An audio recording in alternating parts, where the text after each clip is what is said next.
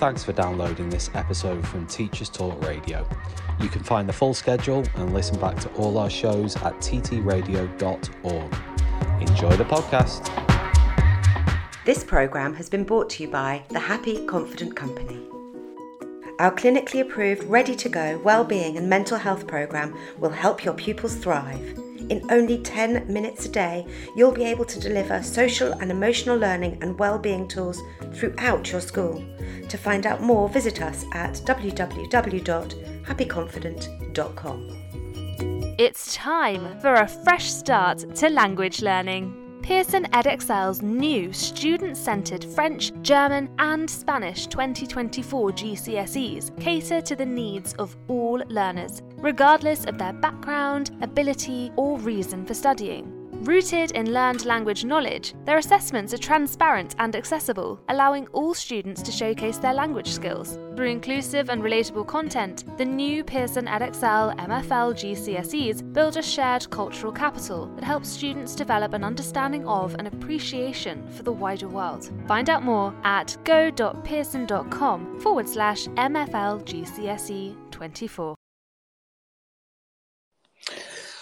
Hello, good evening, and welcome to Teachers Talk Radio, the late show with me, Tom Rogers. Uh, massive thank you if you're listening back to this and you've just started listening. Thanks for giving up your next 90 minutes to listen to this fascinating show, all about how to be a successful teacher of the deaf. Now, the reason that I've decided to embark on this little journey is because in January, I myself um, started to teach for the very first time in a um, special school for the deaf. Um, and it's been a really revealing experience for me. Um, and much to my own sort of detriment, really, uh, it was a world that I didn't really consider existed. I mean, I, I, I was just completely, after working in what, eight, nine different schools prior to that, and actually you, come into an environment where stuff is happening that you've never seen before. And actually, there was a little bit of sadness in there for me as well, in the sense that I feel like the teachers, the community, the kids, and everybody else involved in schools like this um, deserve much more attention uh, maybe than they they they get uh, on a national level, on a on a uh, even on a regional level. Um, so there's a few reasons for this show. Um, one of them is a purely selfish one because I I'm trying to to teach in a school for the deaf. So this is a new thing for me. I haven't learned any sign yet. Um, I haven't sort of really deeply considered my own practice. So this is going to be great for me to talk to my two guests tonight about how to become a better teacher of the deaf and how to understand what it is that you have to do to become a teacher of the deaf. Um, so we're going to explore a heck of a lot tonight. Um, we're basically going to explore probably the content of um, a, degree at Manchester University in in how to be a teacher of the deaf in podcast form, which should be interesting. But um, certainly it's going to be fantastic because in a minute I'm, I'm going to introduce my two guests who have experience. Uh, both um, are teachers of the deaf. Um, both have plentiful experience of of doing that. So it's going to be really insightful to hear from them in a moment. Before I introduce them, it would be an excellent moment for me to mention our two special sponsors on this show. The first one is Pearson MFL, uh, which is Modern Foreign Languages. If you haven't heard the show from last week, uh, exploring the gap in cultural capital in language learning, then I would highly recommend going on to Spotify or Apple Podcasts or wherever you get your podcast from and clicking on that show hosted by Darren Lester. Um, Pearson Edexcel's new Student Centre French, German, Spanish 2024 GCSEs cater to the needs of all learners, regardless of their background, ability, or reason for studying. They are rooted in learned language knowledge, as we found out in the show, Um, and their assessments are transparent, accessible, and allow all students to showcase their language skills through inclusive and relatable content. If you want to find out more about Pearson MFL's new GCSE units, then go to go.pearson.com forward slash MFL. That's go.pearson.com forward slash MFL. Our other sponsor tonight is the Happy Confident Company, and I'm going to be telling you a little bit more about them later on. If you're listening live and you want to find out more about our sponsors, you can click into the pin messages at the top of the space. Um, I'm going to firstly ask Ryan to unmute himself, and we'll just check he's with us. Hi, Good Tom. evening. How are you, sir? I'm good, thank you. How are you? not too bad. Um, do you want to introduce yourself and tell us a little bit about your story as to how you became a teacher of the deaf? Uh, yeah, so uh, my name's Ryan Brewer. Um, how did I become a teacher of the deaf? Um, probably like many teachers of the deaf currently, uh, my my life in teaching started in, in mainstream primary, um, where I taught for several years, um, year five and six only uh, really was my kind of specialty. And then I was really lucky that I got a, a little boy with um, Down syndrome came into my class one year who um, was just an absolute delight. Um, but um, he had hearing loss, and um, his peripatetic teacher of the deaf um, came in to visit um, and introduced herself. I'd never heard of a teacher of the deaf. I didn't know they existed, and, and at this point, I was already five years into my teaching career, and kind of was like, "Oh, what do you do?"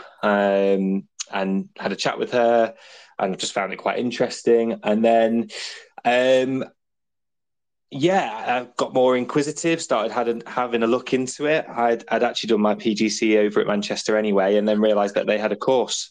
So I um, decided eventually, um, I was on the route to kind of more senior leadership in, in primary and decided that probably wasn't for me. I like being in the classroom a bit more.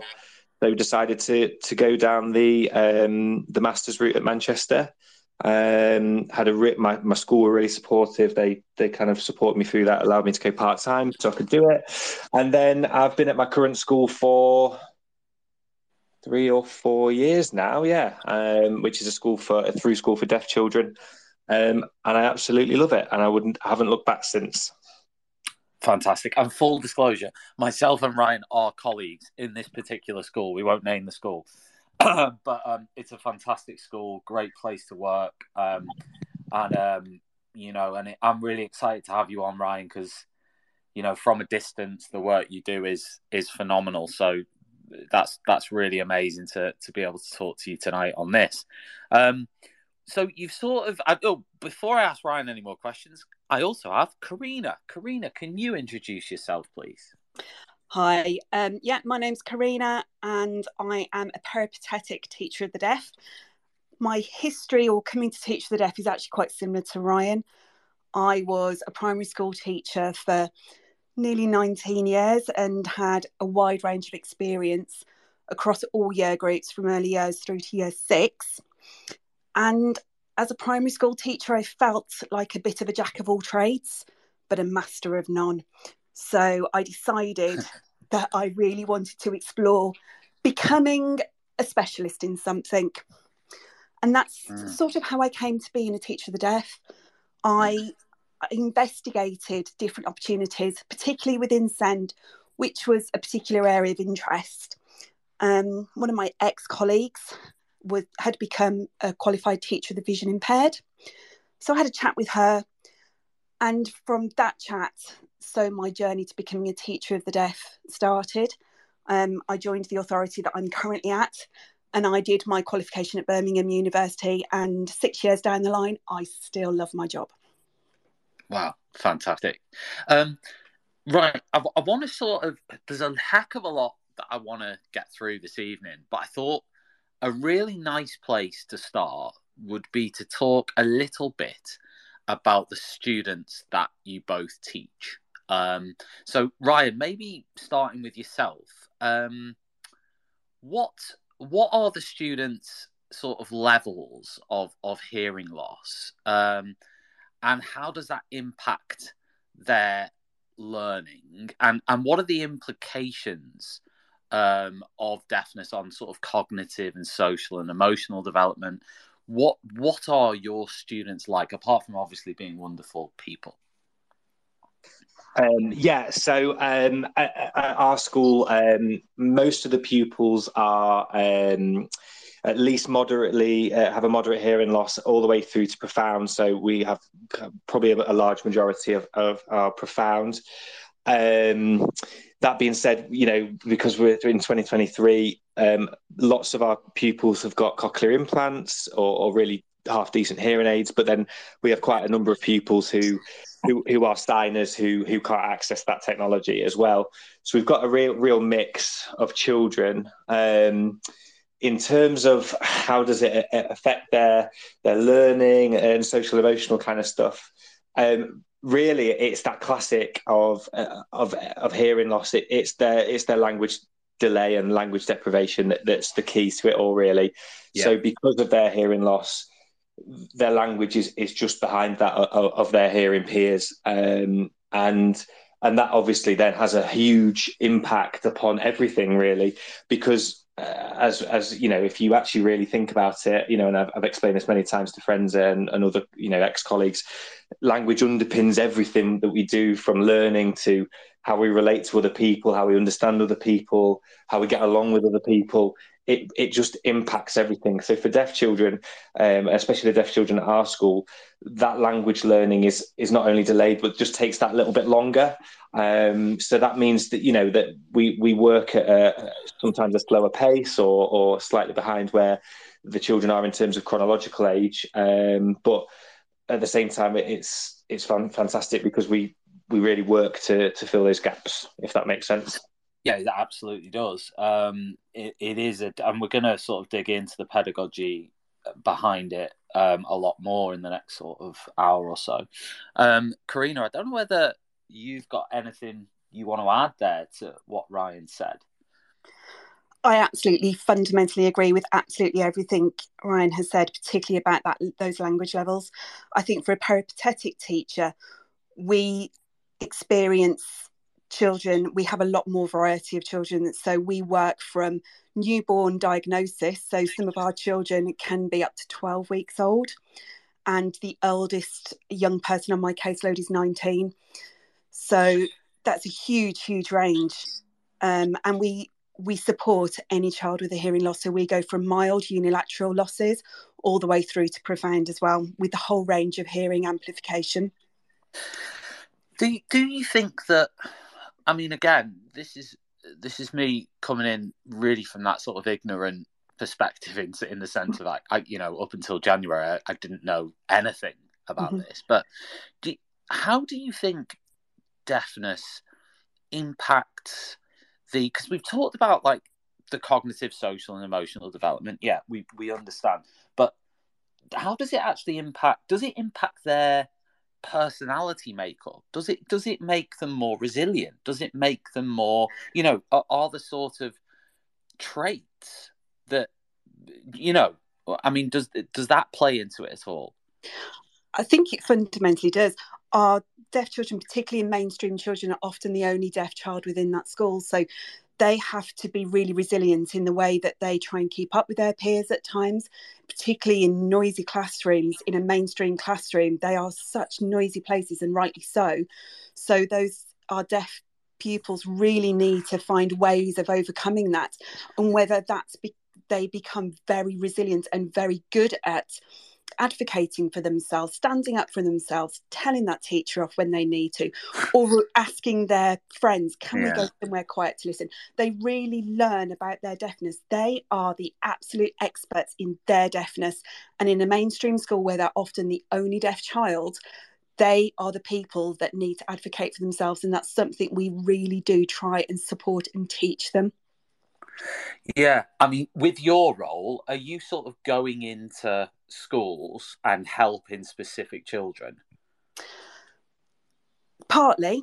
Yeah. My the role's huge. We with a 12 week old baby, we're going in and supporting families. So we're getting to yeah. we're giving the families that information that they need so that they can make informed decisions about where their child's journey is going to go, whether that's a sign route, whether that's an amplification route, whether it's a bit of both. And taking forwards whether they're going to go to a specialist focused provision or specialist desk school going on. And then when our young people hit education at nursery or at school, we are then there to support the staff who often I yeah. years had never encountered a child with a no.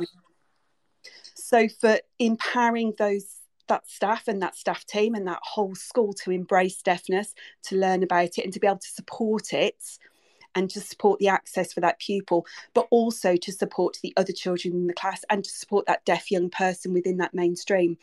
Some young people will need additional support from myself as a teacher of the deaf, so we might offer weekly one-on-one teaching sessions to yeah. really help them to close the gap. Other young people maybe need a check on their amplification every six weeks or so and to check in with them to check everything's okay to check on learning levels to check on social emotional mental health there's there's a whole wide range of support then that we offer those young people in education yeah, spot on. Um, Ryan, I mean, I know I asked Corrina there about this sort of issue, not issue, but this sort of idea of um, sort of common traits in the students because you've obviously worked in, well, you've both worked in that mainstream setting. You've then come in to become teachers of the deaf, and Ryan, you now work in a in, in a special school, one special school specifically. Have you noticed any sort of common threads or traits? You know, are there any sort of common characteristics that you think are different when it comes to the the group, or not? Uh, yeah, yeah. Um, I, I, think similar to Corrina, the children are, are really, really resilient in, in many ways um, because they, they have to advocate for themselves. Um, and um, you know because they might be the only deaf person in their in their um, in their house or in their local community. on the flip side, uh, where I work is a little bit different because because all the children in the school are, are deaf. Um, they can almost on the flip side of what Corrina said, can almost be in a little bit of a bubble sometimes, and and that's a obviously has massive positives. It's a really great mm. thing, but at the same time, that can mean that kind of the the reality of of, of kind of a mainstream setting, and we, we do have children leaving our kind of primary um, age group going off into into uh, secondary mainstream they can find that tricky because of you know they've got to deal with as Corrina said a noisier classroom um, a bigger classroom lots of things like that. So that you know it's got its positives and negatives but certainly I would I would completely agree with Corrina that you know on the whole a lot of deaf children are incredibly resilient because they're just working all the time to either working that bit harder to kind of stay on uh, stay in touch with their their hearing peers and also advocate for themselves. Yeah i mean um what I want to get into next. So we've sort of established, okay, you know, um, we we've established that that there are groups of deaf children, whether in mainstream or whether in special schools. We've talked a little bit there about the, the sort of um, the impact of deafness on their cognitive and social and emotional development. I mean, I want to sort of just before we move on from there, Corrina, the social side of it. Um, how how would you say it impacts their social development um, you know specifically? I think for deaf people and deaf young children when they're in the only school and they are the only deaf, deaf child in that class or in that school i think socially and emotionally some children can find that really really difficult. They see themselves as different and they don't understand why they're different. And they often crave to meet other deaf young people. Um, yeah. In the authority that I work in, we are really proud that we actually offer social opportunities in holidays where deaf young people can get together, do something fun, but they can just be themselves and they can compare what's it like in your class or oh, this is what happens to me and having that time to be able to talk to socialize to make friends and to know that they're not the only deaf person in that local community is really important. One of my big roles as well is to to share with families other social opportunities for them to to take part in with our charity partners or um, with the National Deaf Children's Society, just to try and get people linking together so they've got a network of support. I think there are 18 specialist deaf schools around the country, something around that. It may be 23, actually. It's either 18 or 23. Um, are there enough specialist schools? Because presumably there aren't. So, therefore, some students have to go to mainstream and are supported by someone like you, Corrina. I think there are specialist deaf schools, but we also need to remember that within a lot of local authorities, there is also specialist focus provisions mm. within mainstream. So, certainly in the authority that I work in, we have a primary and we have a secondary where deaf young people are educated within mainstream, but there is a teacher of the deaf on site supporting, providing that specialist intervention. And there is also that social peer group there that, that can get together. So there are definitely a massive need for deaf schools. There is a massive need for more teachers of the deaf. But the work that's going on in our local focus provisions is also really important. Let's move on. Um, Ryan, I want to talk to you about pedagogy. I want to talk to you about how is it different to be a teacher of the deaf than a mainstream teacher of a, a primary or of a subject? Um, so it, it's it's all those great traits of being a really good teacher, obviously. Um, but for me, you know, coming out of mainstream, uh, mainstream and into a, a, school for the deaf, I think I certainly, to to coin a, that phrase, I, I, live by the seat of my pants a lot more. and I, I, mean that um, in a, not not that I'm not organised, but no. what I learned very quickly was was in in mainstream, for example, I could have a sequence of lessons planned for for quite a you know for a number of weeks ahead almost and i knew exactly what i'd be doing most days with the children. And you know you fill those gaps you know where you needed to uh, and do some intervention groups and but you know etc etc however um, I quickly realised that that doesn't work um, with deaf children, uh, the deaf children I teach, um, because you can have really high aspirations, but your my expectation of getting to that uh, tempered back a little bit, and, and the reason for that is is because you know I, I might expect that they will understand this piece of vocabulary, but you know when we come across it in, in, in a book that we're studying or, or whatever, or in maths we haven't got a clue. We have to do a lot of work and go back over and back over, and that you know can be as simple, you know, depending on the class, but um, can be as simple as, as prepositional language of you know in front of, behind, you know, some things that probably most hearing people take for granted. Yeah, you have to go back and really, really uh, kind of break it down and spend that time on it, which actually I really enjoy. I, I, that's one of the reasons it attracted me to the job. Um, yeah, so it's a challenge. Like I really enjoy, personally, me now at the very beginning uh, of this for me. Um, I really enjoyed the challenge side of it.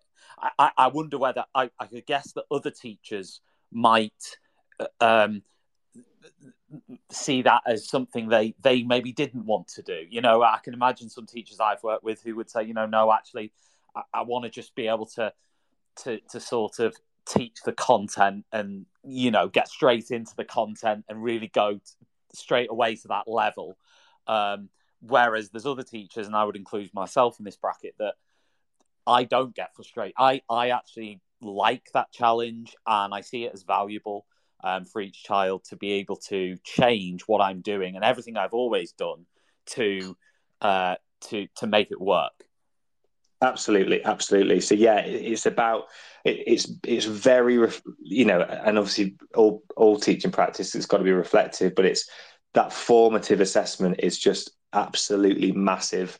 It's constantly looking at have we understood this? Do we need to do this again? Do we need to do this differently?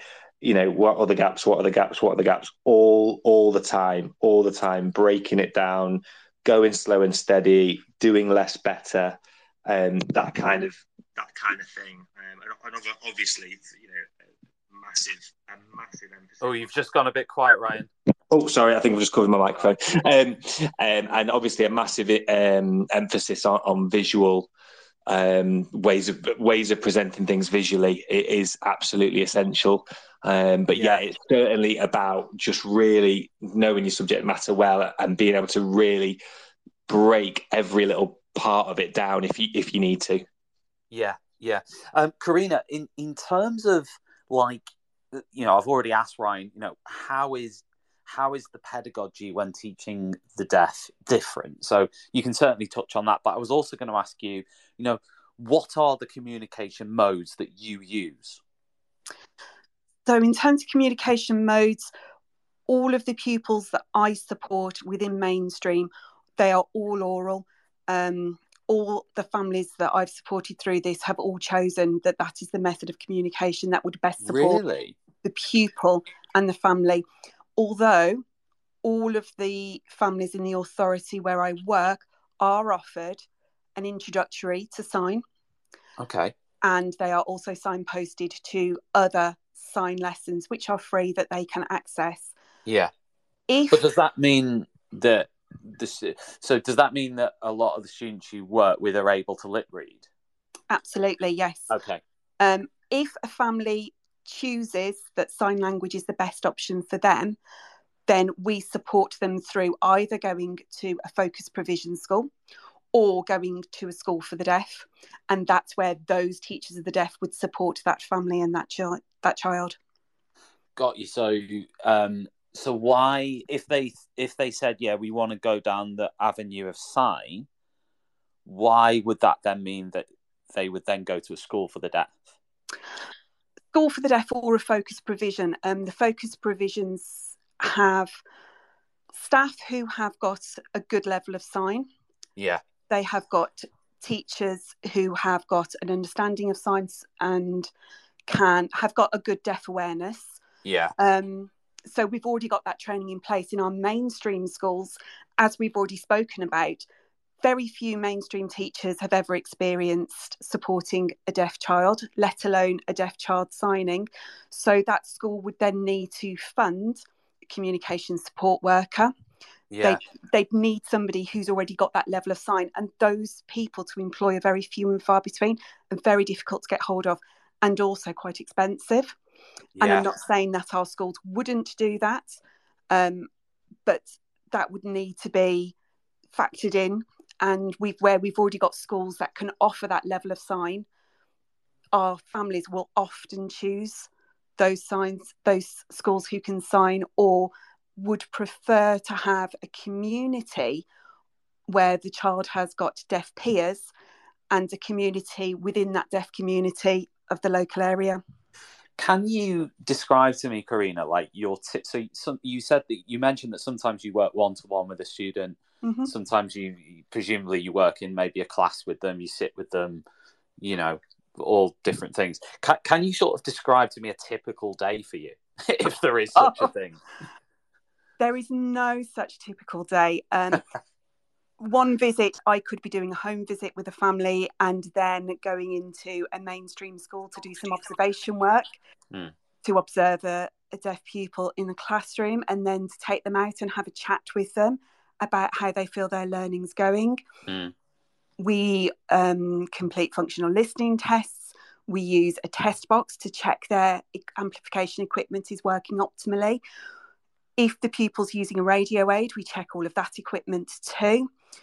We talk to them about if there's anything that we can do to support them. What do they feel that they need? Um, we do a lot of preparation for adulthood. So, thinking about their independent skills as a deaf young person, what is it that they need to do? What do they aspire to? What what career would they like? What would they like to be able to do when they're older? Where would they want to live? And what are the skills that they need to start thinking about that? And we start that quite early on. We also dig quite deeply and explore their social, emotional, mental well-being Mm. um, within the class and within their their society as well. So we do all sorts. Yeah, because there's almost sort of a counselling dimension there, isn't there? A little bit. Absolutely. Yeah. And particularly for if deaf teenagers are starting to find things a little tricky, they are starting to question why they're deaf. They sometimes feel quite socially isolated. There is there's a lot of support there that needs to be offered, and also a lot of support at key transition times. Mm. So going from a nursery to a primary school, supporting the parents within that transition because that's a really tricky one, as well as going to secondary school, another really tricky one, and into a post 16 setting, preparing the young people and supporting the families through that journey is really important. Yeah, absolutely. Um, th- this show is brought to you in partnership with the Happy Confident Company, who I mentioned earlier, who provide clinically approved, ready to go well-being and mental health programs to help your pupils thrive in only 10 minutes a day. If you're interested in that, you can visit them at happyconfident.com to find out more. Um, Ryan, the thing I was going to ask you about next was like, which sort of leads in well from what Corrina's just said, actually, which is about aspiration in the classroom. So, in your classroom, are the, to put this bluntly, are that you know what what's what who, who are the role models for the students in your classroom, and what do they aspire to do and to be? And has there ever been you know challenging or difficult situations for you where you know you're thinking, can they do that when they're older? Um, yeah, so uh, I mean, at our school, we're, we're really fortunate that we've got um, some absolutely brilliant um, deaf role models who are who are members of staff, which is which is obviously really fantastic and yeah. uh, and something that we can draw upon a, a, lot for the children. And you know, that's you know we can, they can see that these people are doing fantastic things in their, their career and we really draw upon that um, for my current class it's it's usual if i'm really honest um, we we talk a lot about you know just as Corrina said what we want to do when we're older you know i you know as any teacher would i talk about what I wanted to do when I was older, yeah. which was I wanted to be a pilot at one, you know, things like that. I talk about what my friends do. I talk about careers, uh, opportunities, experiences. Yeah just lots of open discussion and things like that. Um, obviously, for for those children that um, it, it, might be more more tricky, shall we say, to to kind of get to those aspirations. Well, we we talk about what we'd need to get there. Yeah, you, just those same things that you would do in, in a mainstream yeah. any, any, mainstream setting. Obviously, for for me in terms of primary, it's a, a little trickier because I'm, I'm, they're not they're you know they're all under, under 10 years old yes. um, but but certainly we talk about you know well, what you know what are the what are the values that the morals that we have to you know have to have to get there and and we're really lucky at the minute as as many people will know we've got we've had this kind of flood recently mainly because of uh, Rose from who from EastEnders um, and, and Strictly yeah. who's just been this absolute you know for certainly when I when I was doing my teacher of the deaf qualification kind of five five years ago, I, often I would try and look for kind of a deaf role model, you know, a really well known deaf role model to talk about with the children. You know, and she has been genuinely an, an absolute beacon um, of someone you can really you know discuss with the children and, and who were you know even in her documentary that was that was on that she put on BBC last week yeah. very open about still the barriers that she's got but how she's overcome them and things like that. So you know it's high aspiration for the children absolutely because you know as i said you know early on in in, in the show for for many deaf children it's just language delay um, and that can be overcome. It's not a cognitive issue it's just no. language um, and there's certainly no reason why deaf children can't can't aspire to do to do great things Absolutely. Uh, Corrina, do you have anything to add to that on, on this idea of aspiration? No, I absolutely fully agree that it's it's something that we talk with our pupils about. Certainly, in my role, from a very early age, we talk about what pupils are really, really good at. What do they love? And we try and foster mm. that and nurture that. And then we think about how they can be supported going forwards. And with young children, these things are going to change in time. And that's wonderful because we can then look at the different things that they enjoy and we can widen it out. And if we start thinking about it and using, as you say, the example of Rose and other examples of people who have achieved great things, even though they have experienced difficulties. And I think that really helps to encourage our young people to believe that they can achieve whatever they want. And it's interesting, isn't it? um, Corrina, in that you know technology is has developed at such a rate with with artificial intelligence and generative AI that actually a lot of the jobs that you know 20 years ago might have seemed very very difficult for um, people to be able to do with this new technology it does open a lot of doors, doesn't it? I would presume to you know future careers and stuff. Absolutely, and the young people who have this technology are teaching me about it because they are the experts in it. Mm.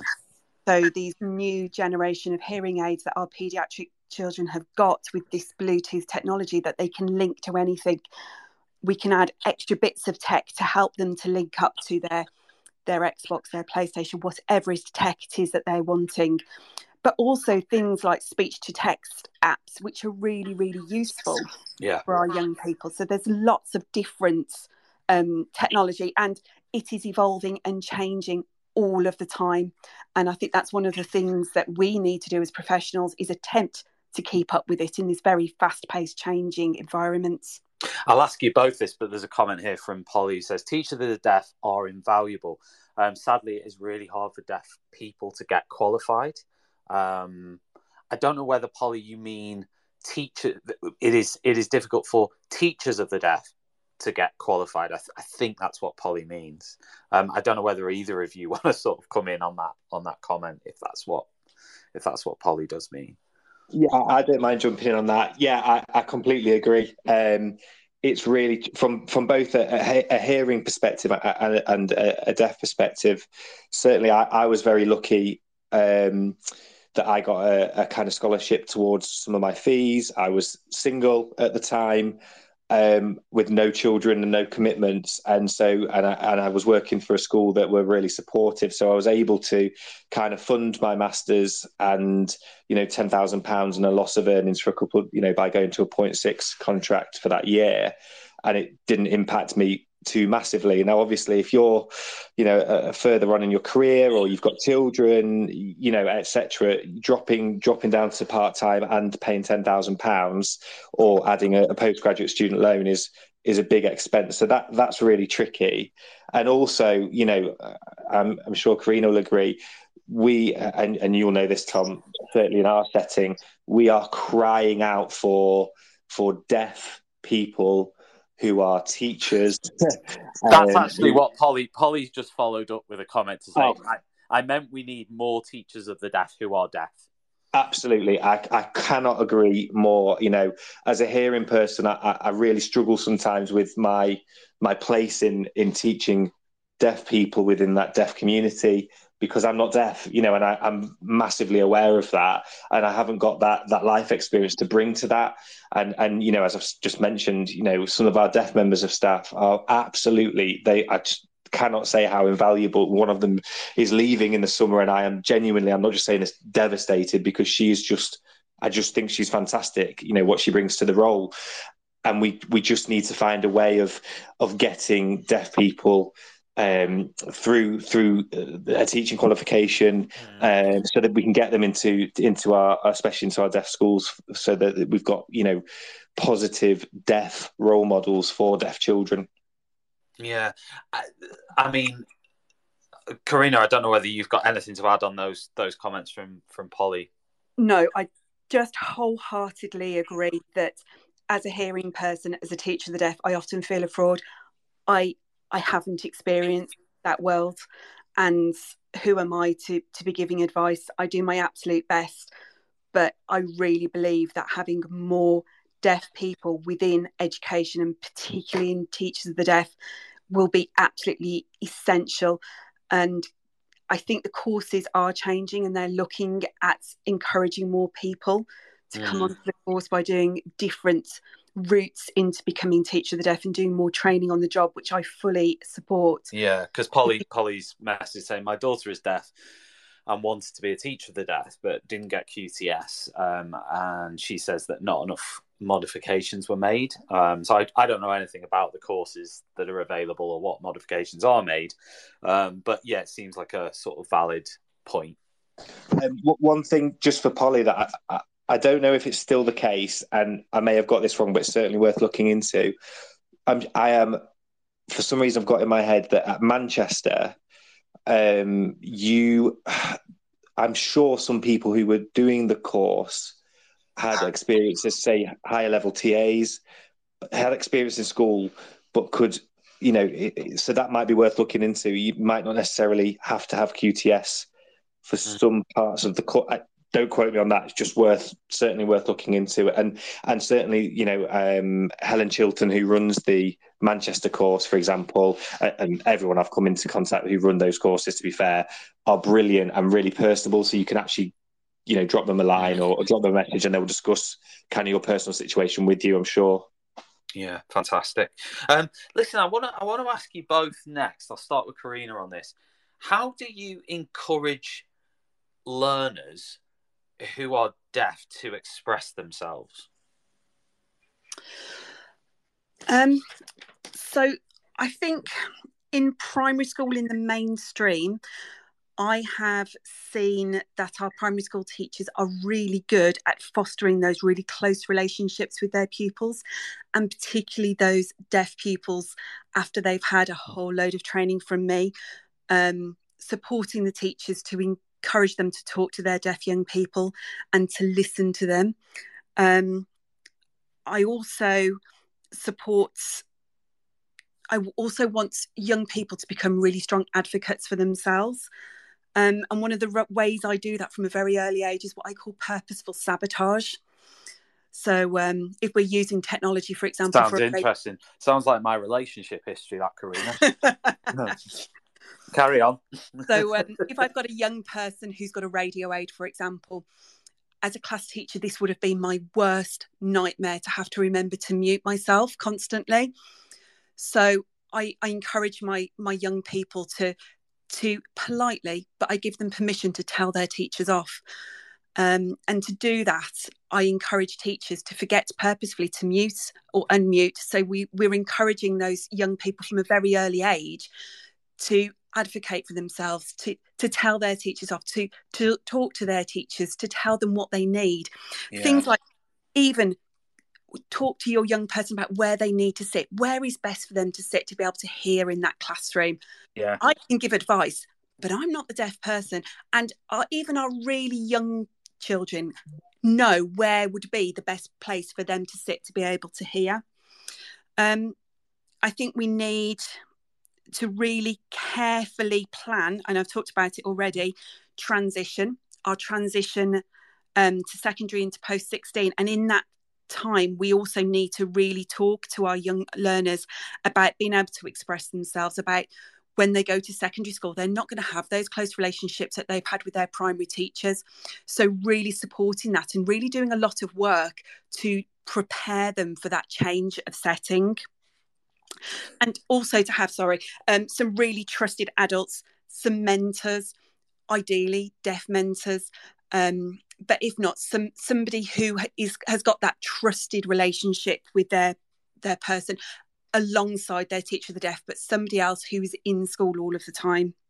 Do you know what? That's really good advice for me as well Corrina because i don't i you know, with my classes at the moment I have, I probably should encourage them to uh, to tell me more, like when things aren't going, you know, when things can improve for them. And that's yeah. something that you, as a mainstream teacher, you don't really do that. Do you? don't. You don't sort of sit there and think, "Oh, I, I want, you know, I want to be interrupted, you know, all the time with with Can you do this? Can you do that? But actually, that that's sort of a really good point.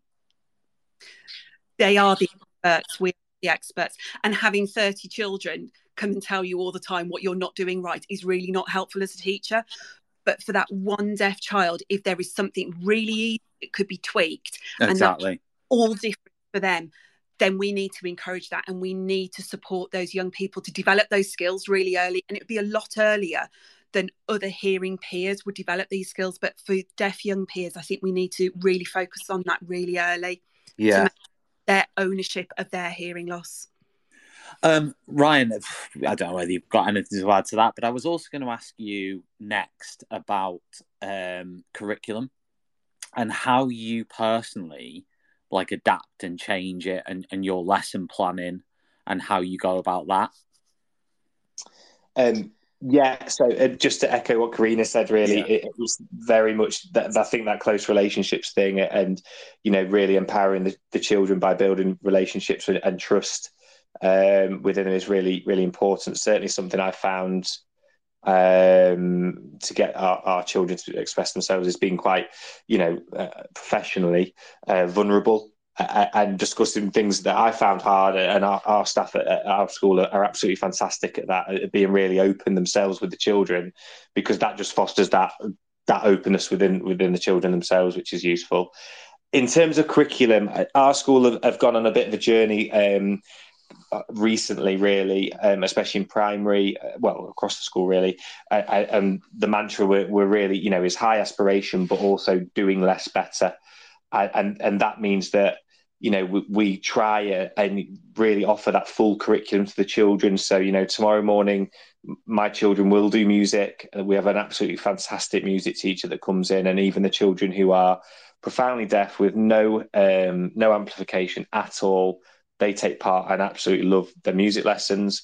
But yeah, we certainly, in terms of curriculum, we we try to try to do less, and by less I don't mean very little. I mean just a little bit less but really well um, to make sure the children understand it. But we also, you know, are, are, comfortable in our own skin in terms of, of saying, actually, you know, recently we, we, have done this in terms of summer play coming up this week. Um, you know, saying we need more time. We've just got to take off off the gas off the curriculum and come off that that curriculum treadmill that sometimes, you know, certainly, you know, I, I've I've experienced when you're in mainstream, if that makes sense.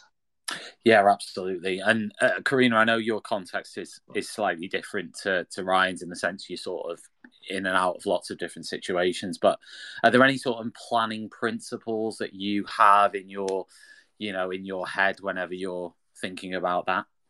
So it's more about the advice that I give to yeah. our staff. Um, one of the things for a mainstream pupil is that pre and post tutoring, going into a lesson already understanding that new vocabulary or that new concept that's being taught.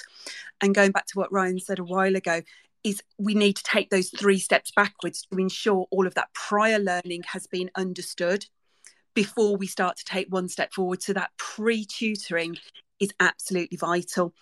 Um, yeah.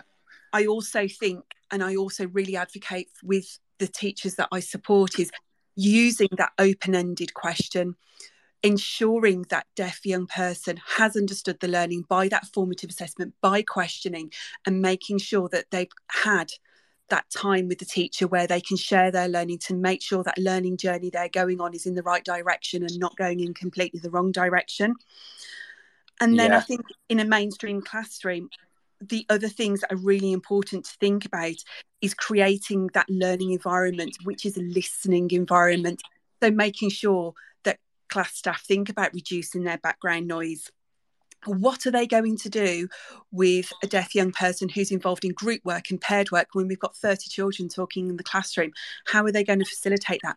Where if anywhere could the deaf child go with their partner or their group to have that conversation in a quieter area? Yeah. So it's thinking about that learning and listening environments as well yeah. as thinking about how they're accessing the curriculum yeah. Um, Ryan, in terms of like your classroom setting, because obviously you teach in a special school for the deaf, um, what for you would be the optimal listening and lip reading setup for a classroom? Um, I'm sure it's probably similar for, to what Corrina would say. So, yeah, well lit, um, acoustically um, optimal. Um, so you, you, might have some um, acoustic paneling on the walls just to soak up some of that background noise. Um, you know, obviously deaf children at the front. So for for me, we try. Uh, my room's not ideal this year just because it's a, a, a, bit of an odd shaped room, but we try and make sure that um, all the children can really see me well. Luckily, I'm six foot five, so that that does help. Yeah, you are a um, very tall man. Yeah, um, the teacher standing still is absolutely essential, which is something I had to get used to because I used to wander around the classroom quite a lot talking. Oh, sugar! I never even thought of that. Yeah, standing still, just so children can access your lip pattern. Things like making sure that um, the children, you know, obviously sometimes you might have your board against um, your your interactive whiteboard. Certainly, if it's one on wheels, that's kind of um, you know, backed onto a window with a window behind it. And obviously, if the children are looking at you and the sun's blaring through the window, um, they, they can't see you very well because the sun's shining straight in their eyes. So it's it's little things like that that just making sure that both the visual um, conditions and the listening conditions are optimal at, at, all times for the children, really, and, and just. Oh, yeah, I was going to say like resourcing, like you know, like powerpoints and stuff like that. I mean, is is there anything you do particularly with those? Yeah, um, certainly. Um, so, for a good example is, is, probably one from today. So, so our primary children are doing their school play. Um, so we've we, we've obviously written that, but for a lot of our children, um, as an example, it's all about go, uh, visiting the King in London. Well, some of the things that we're talking about, some of the children don't really understand what that is. So we've then had to convert that into a, a story and then um, Corrina mentioned AI, but using AI to make a, a picture version of that story so the children can see it, to understand it, to then learn it. So it's all the time just breaking it down, making it visible, you know, yeah. uh, really making it clear, really, really, really, really clear. Well, it'd be worth mentioning here, you know, if you think about AI, you know, you've got text, you've got text to text AI, you've got text to video or, um, and visual AI, but you've also got visual to text AI. So the possibilities there for students to um, have images that they've created um, or images that they've drawn themselves, and then to be able to generate text from that. That that possibility now exists um, for students to be able to enter instructions to create images is a possibility. So there's quite a few options there with AI that definitely are going to be really helpful for for deaf students. And totally agree. I mean, the classroom layout stuff is important. I wonder whether you know, like um, chairs and tables. Is there anything with that? You know, because the classics are like rows, pods, horseshoe.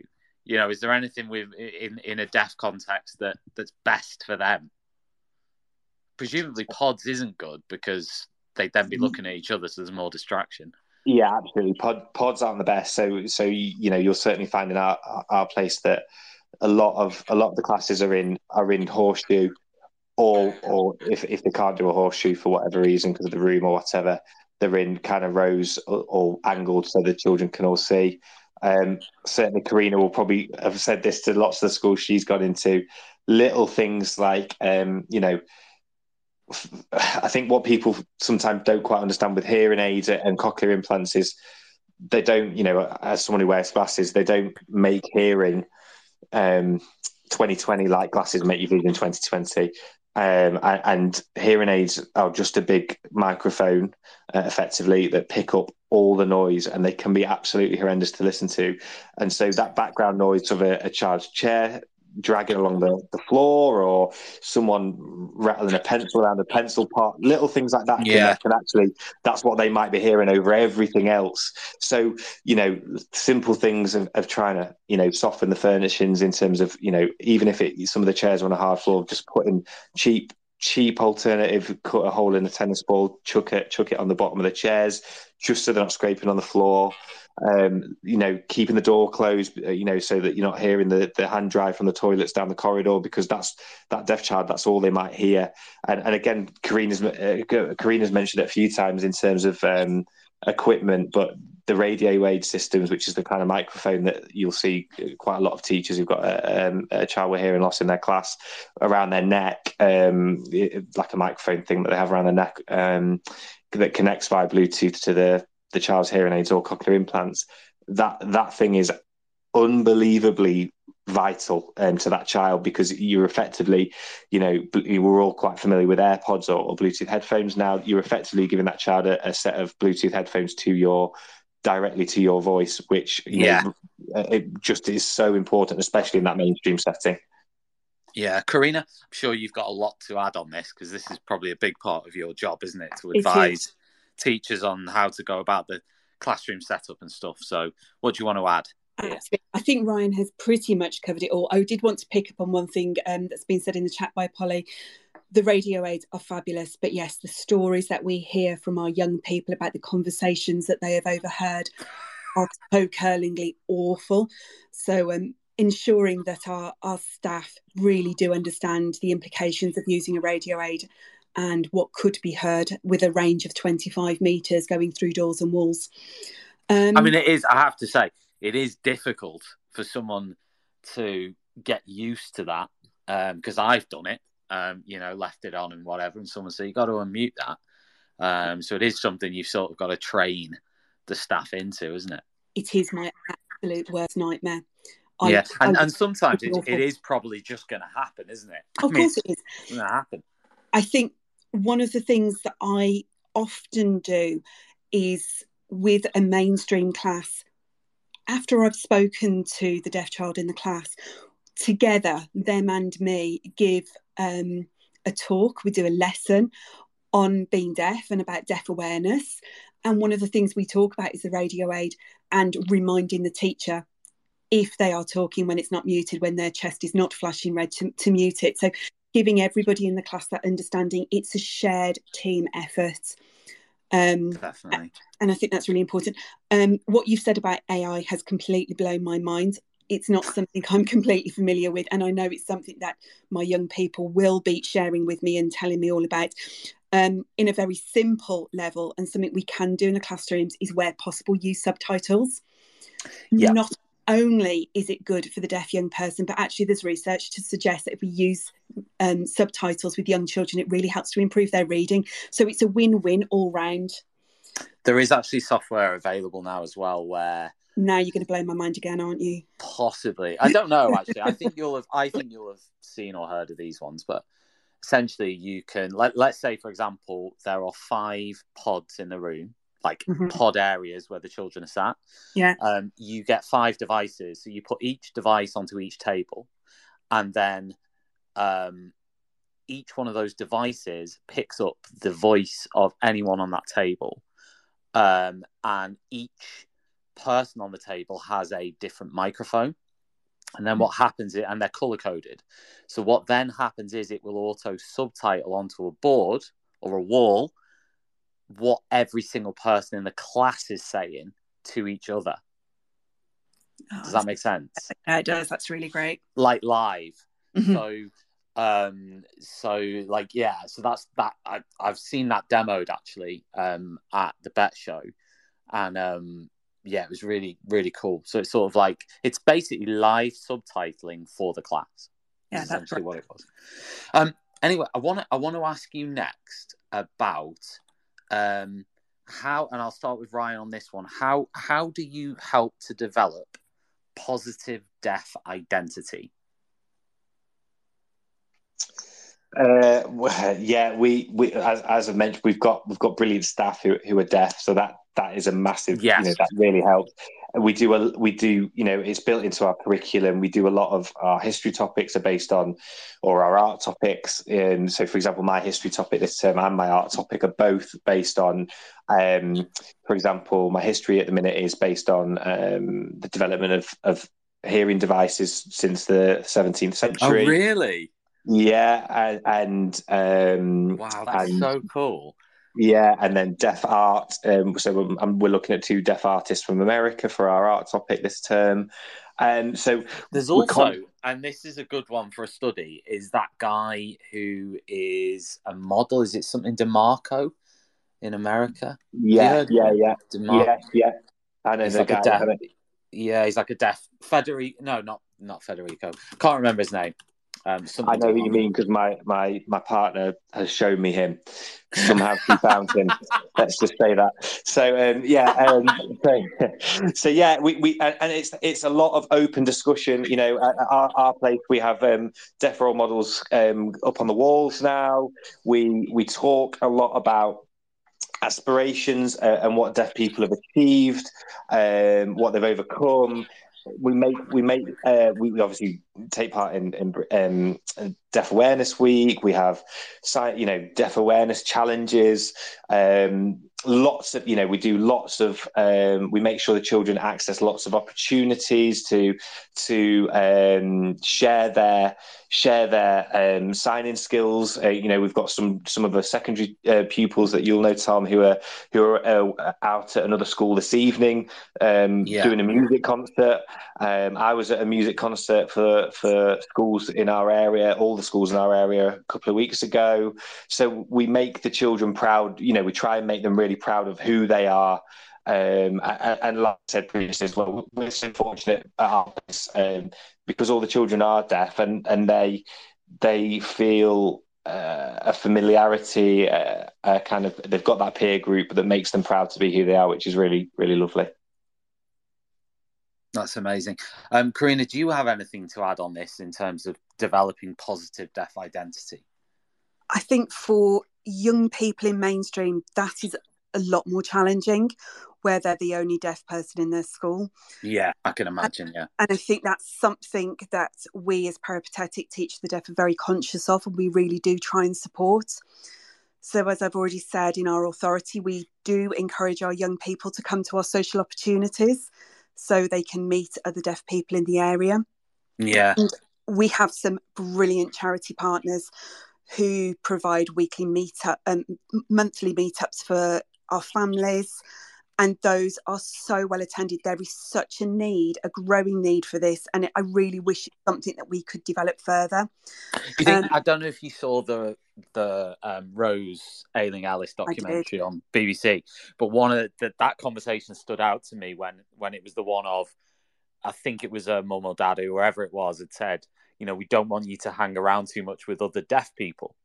Um, and then she was sort of uh, challenging that, but understood the methodology behind it. Because I'm guessing there is that thing of like, oh, we don't, we want, we we want them to be in inverted commas normal. Do you know what I mean? And and therefore keep keep them. Does that make sense? Like that's basically what the documentary was saying. It is, and it's really difficult for parents. It's it's something that that they really really struggle with, and that's something we really support. Um, one thing we do do for our families who've experienced a new diagnosis is we have a weekly um, tot session so that all of these families can come together and, and be together. So I think for those families that need that kind of support, that want that kind of support, we we offer as much as, as possible. And that's one of the roles of a peripatetic teacher of the deaf, um, is to try and support those young people in mainstream to see that there are other young people who are deaf, who are within their local area, um, I think something else that we do to develop that positive deaf identity, the NDCS have got some really good um, resources available. One resource is the Deaf, deaf Healthy Minds resource, okay. um, which is fabulous. And for the older people, Deaf Works Everywhere, um, supporting that transition and that idea of what are we going to do in adulthood? What support is available? And that's something that's in my authority. We've taken on and we do a lot of that support going forwards. Um, we've spoken about it loads today but developing those self advocacy skills being positive this is who i am. I know what i need. This is what i need you to do. So developing that and trying to find deaf mentors so that we have got those deaf people within our local community or within a wider space like Rose to be able to look up to. Um, and finally, for some of our deaf young people, um, using the buzz, the NDCS buzz, where they can link together, is also been really good. But what's that? Sorry, the buzz, B U double Z. Okay, what is it? Um, it's an online forum for deaf young people to go onto, so sort of eight through to sixteen. Yeah.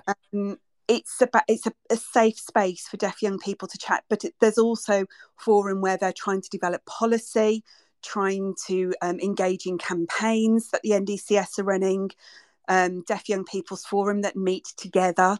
So it's it's empowering deaf young people to stand up and have a voice on a national level as well as have a safe space to chat to each other sounds sounds brilliant. Um, a good segue for me to just mention one of our sponsors tonight, which is Pearson Edexcel, and they've got a new student centre French, German, and Spanish GCSE. Um, so if you're interested in finding out more about that, you can visit go.pearson.com forward slash MFL. Um, the thing that makes this unique is that it's rooted in learned language knowledge.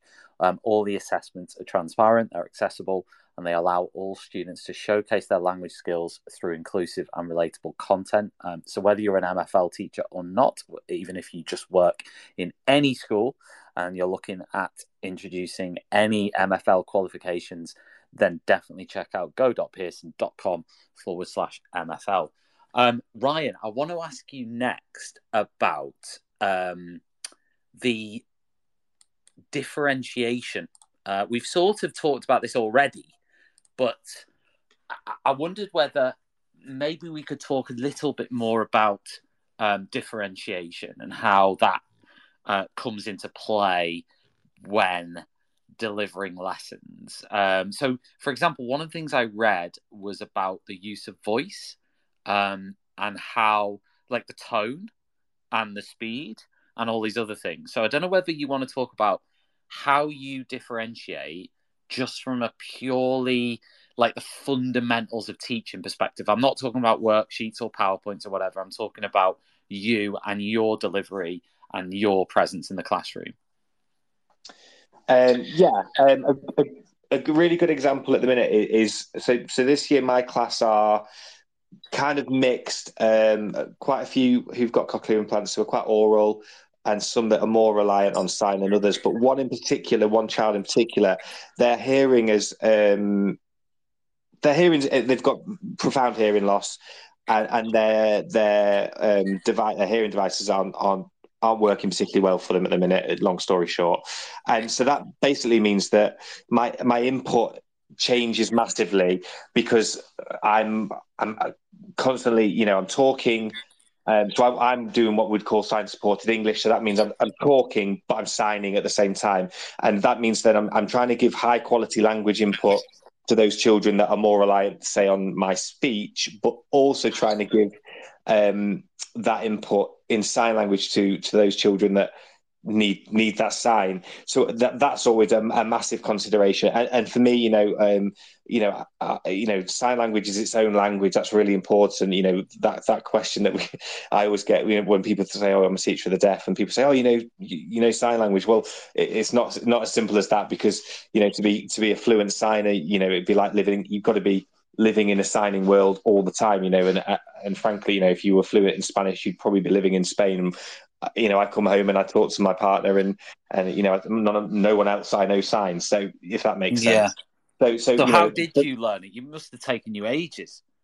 Well, I've, uh, I'm still learning. I'm still learning. Yeah. You know, we're really fortunate at our school. We have a a, a, a deaf tutor who teaches the children, but also kind of help you know teaches the staff as well. So I'm learning. I'm constantly learning from the children, and I have to, um, you know, back to fundamentals. I, you know, if we if there's a piece of vocabulary, obviously all my a lot of my teaching is very.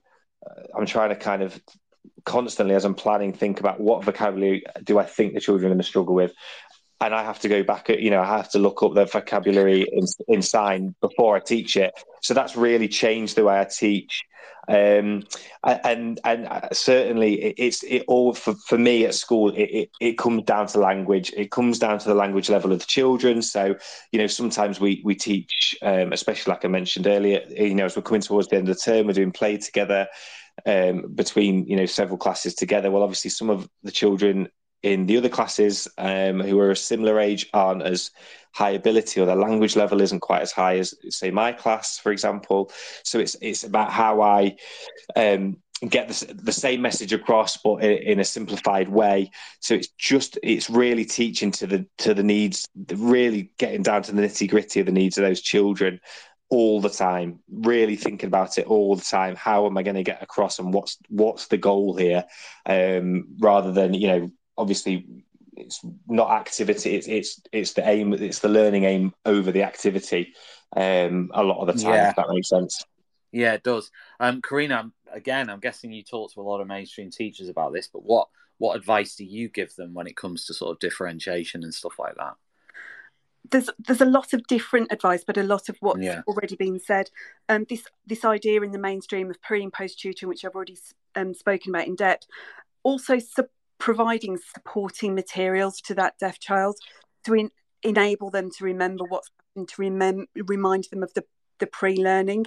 So, visual supporting material, word banks, all of those kinds of things, which are really, really useful, again, for all children, but particularly for those deaf children. Um, yeah. we get older, so those older pupils, possibly giving pupils the PowerPoints or the lesson notes prior to the lesson so that they can have a look at first and also not to expect our older children and our older young people to write lesson notes and listen at the same time it's impossible so it's making yeah. sure that those mainstream teachers have got a really good deaf awareness um, and speak to the pupils as well and use all of this technology that we've now got to support that learning environment to ensure that they have that equal access as well as the usual differentiation that good quality classroom teachers use. Um, Corrina, I'll, I'll stick with you on this, but what do you think is the most challenging thing about being a teacher of the deaf and and what is the what is the most common sort of mistake or maybe uh, misconception or thing that te- and when I say teachers of the deaf, I mean anyone who teaches a deaf person, right? So not just qualified teachers of the deaf. I mean anybody who teaches a deaf person. What are what are the most common misconceptions and mistakes that you've come across in your time? I think there are there are quite a few teacher position where teachers teaching from. So we've already spoken about the need to stand still rather than walking yes. around the classroom or I was really bad as a primary school teacher at writing on the board when we're doing shared writing and talking at the same time. So I'm talking to the board, which is useless. So we yeah. that because teachers at time they're they're so conscious of the time they're trying to get as much done as possible, but taking time to stop to talk and then to go and do what you need to do. Um, being aware of where a deaf person sits in the classroom. Um, sometimes they haven't thought about that, and I see a deaf child at the back of the classroom, and my hands are on my head, and I'm thinking, you know, we, have got to support this deaf child, and we've got to to make some positive changes for them. Um, and I think having not having the expectations we want our deaf young people to have equal access and so we expect them to be able to achieve in line with their peers. And that's really important. So being creative and making sure that we're doing absolutely everything to support that. Yeah. I, uh, that's that's I mean you've you've hit the nail on the head really there on a number of issues um, that can come about. I mean, do you think like because um, some of that again comes back to what you said earlier about uh, Corrina about like the confidence thing, doesn't it? Because some presumably some deaf children want the sort of that temptation for them, I guess, to to hide away or to shrink back or to not sort of say to the teacher, "Look, I, I want to do this or I want to do that." Do you know what I mean? Absolutely, and in all classes, we've got those pupils who don't want to to shine a light on themselves and that's where relationships are really really important having a relationship with their teacher of the deaf so if they don't want to speak to their class teacher they don't want to stand out they've actually then got somebody to advocate for themselves. I also think, and it's not something I've spoken about yet, is the relationship with the class teacher and the parents is absolutely vital. Our deaf young people may not want to say the issues that they're experiencing in the classroom, but they may go home and they may tell their parent everything. And then it's for the teacher to take time to listen to the parent and to work with the parent about how we can support that and make those changes so it's about for me it's about relationships and about having those positive relationships with all people um, Ryan, what what do you find the most challenging thing about being a teacher of the deaf in a in a deaf school? Um, so in a deaf school, it's it's that constant.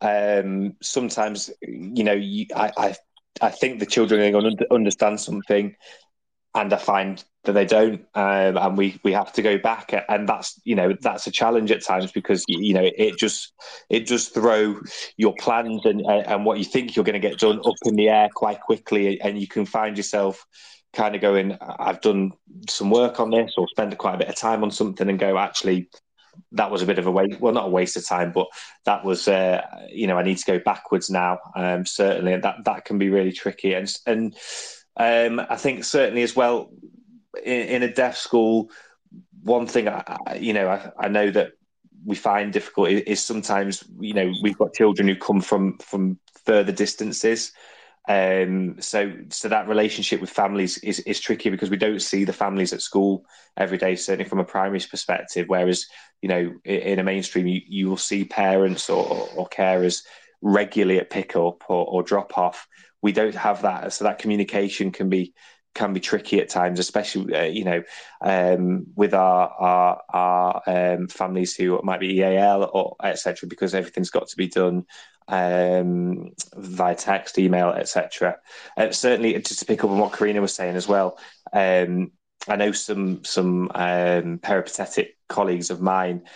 Certainly, I've heard this lots of times. I don't know if you would agree that deaf children quite often will be the, those children who are lovely, you know, quiet, aren't causing the teacher lots of issues, and they might sit quite quietly at the back and nod along. And you know, Corrina mentioned open-ended questions, and if a teacher keeps asking that deaf child closed, you know, closed questions, and they, you know, they've got two options, yes or no, or whatever, and they, they keep getting it right, they might not actually be, realize what they're missing out on because you know they're they're not causing that many issues and that therefore they're not getting the attention they probably need, um, which can be really really tricky at times.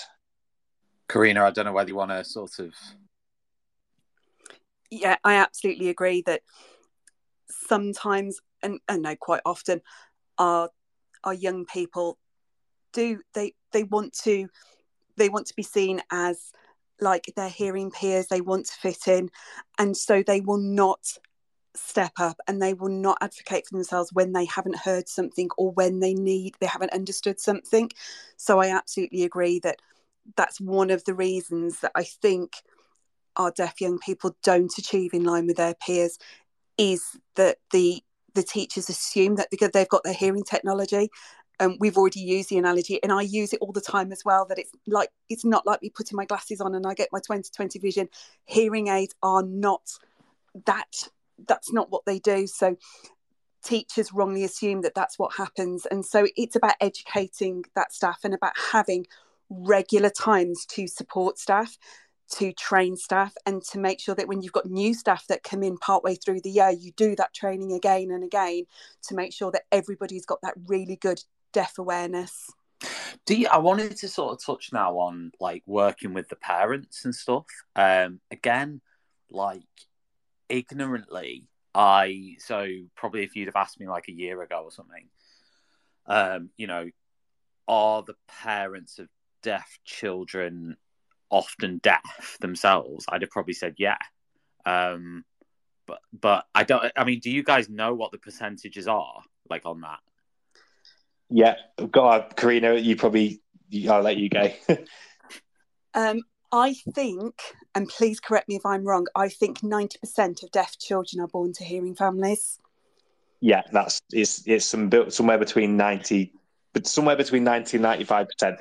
So the vast and majority. That, do you know what? And I just think that is so interesting because I I if you went out into the street now and asked people that, I don't think they'd say that. I genuinely don't.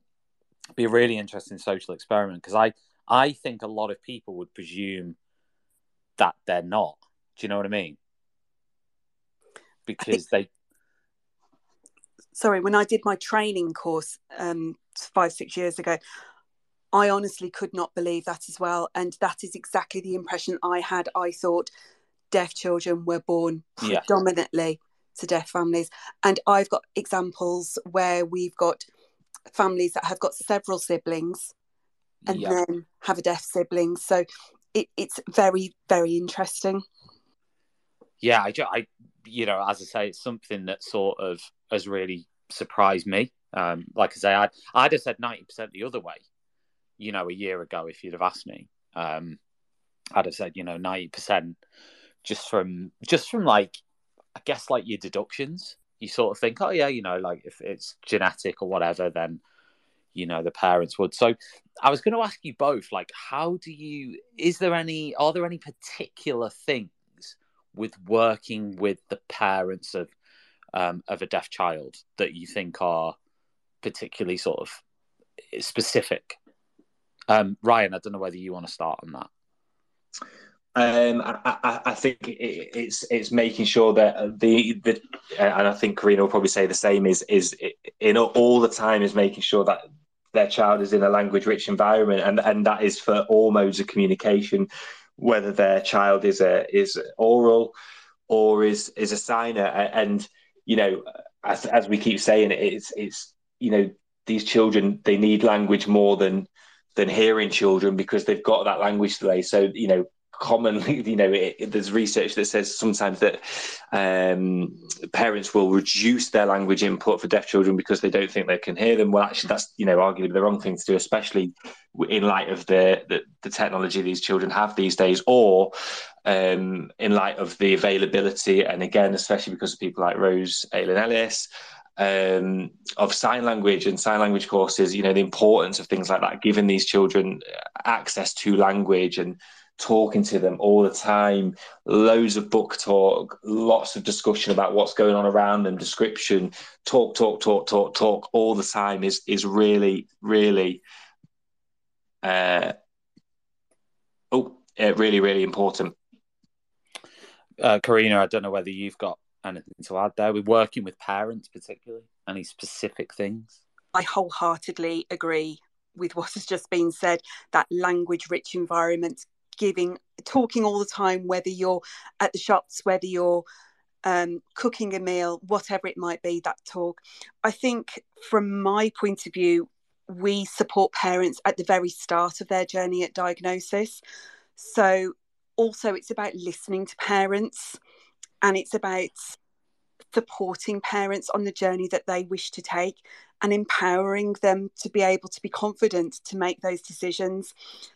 I think as well in those very early stages, talking about choices and then supporting choices and supporting parents to be advocates for their young people, particularly when they are in those early stages and they haven't got a voice for themselves.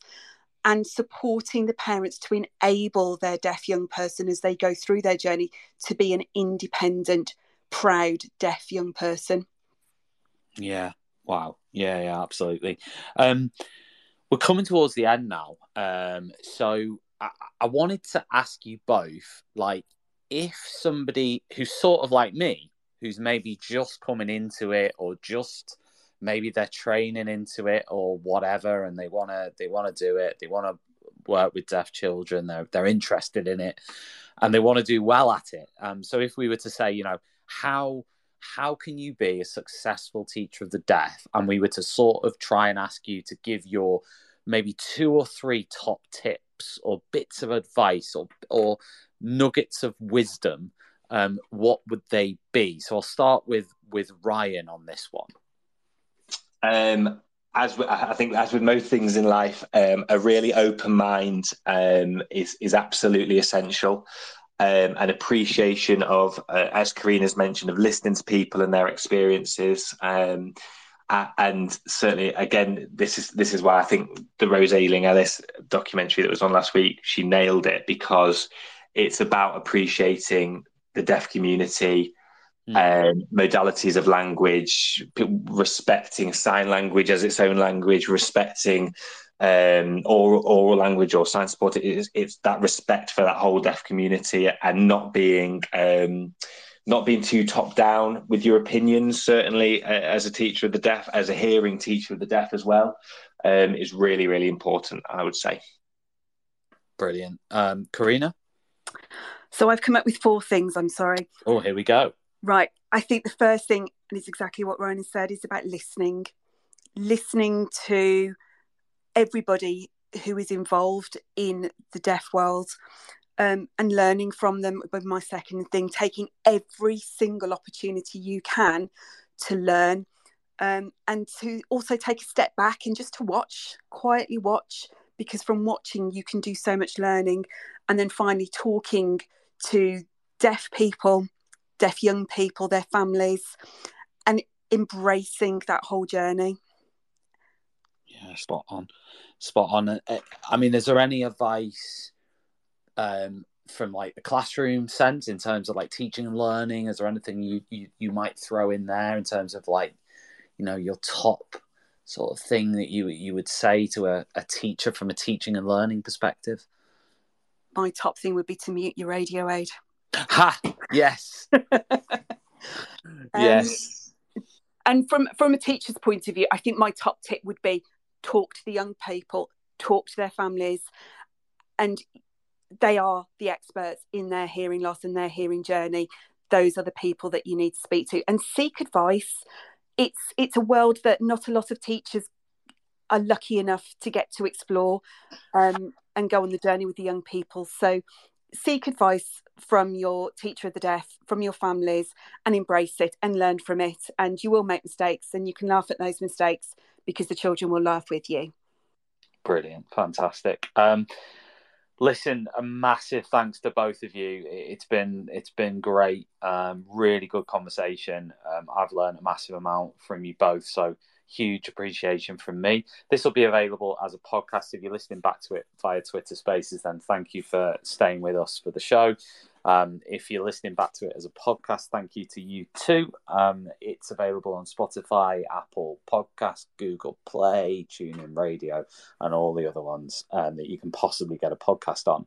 Um, this has been a late show on Teachers Talk Radio. As I mentioned earlier, tonight's show is sponsored by Pearson MFL and the Happy Confident Company. If you want to check out both of those wonderful companies and what they deliver, then you can do so by visiting pearson.com forward slash MFL. Oh, sorry, go.pearson.com forward slash MFL and happyconfident.com. Uh, I'll be back a week today discussing Labour's education policy proposals, which have been released in the last, over the last, sort of trickled through in the last week. So I'll be back a week today, 7:30 p.m., to discuss that with a panel uh, looking at the the different uh, policies that they are proposing to introduce. Uh, thank you very much, and we will see you again very soon on TTR. You've been listening to Teachers Talk Radio. Tune in live and listen back at ttradio.org. We look forward to hearing from you next time on Teachers Talk Radio.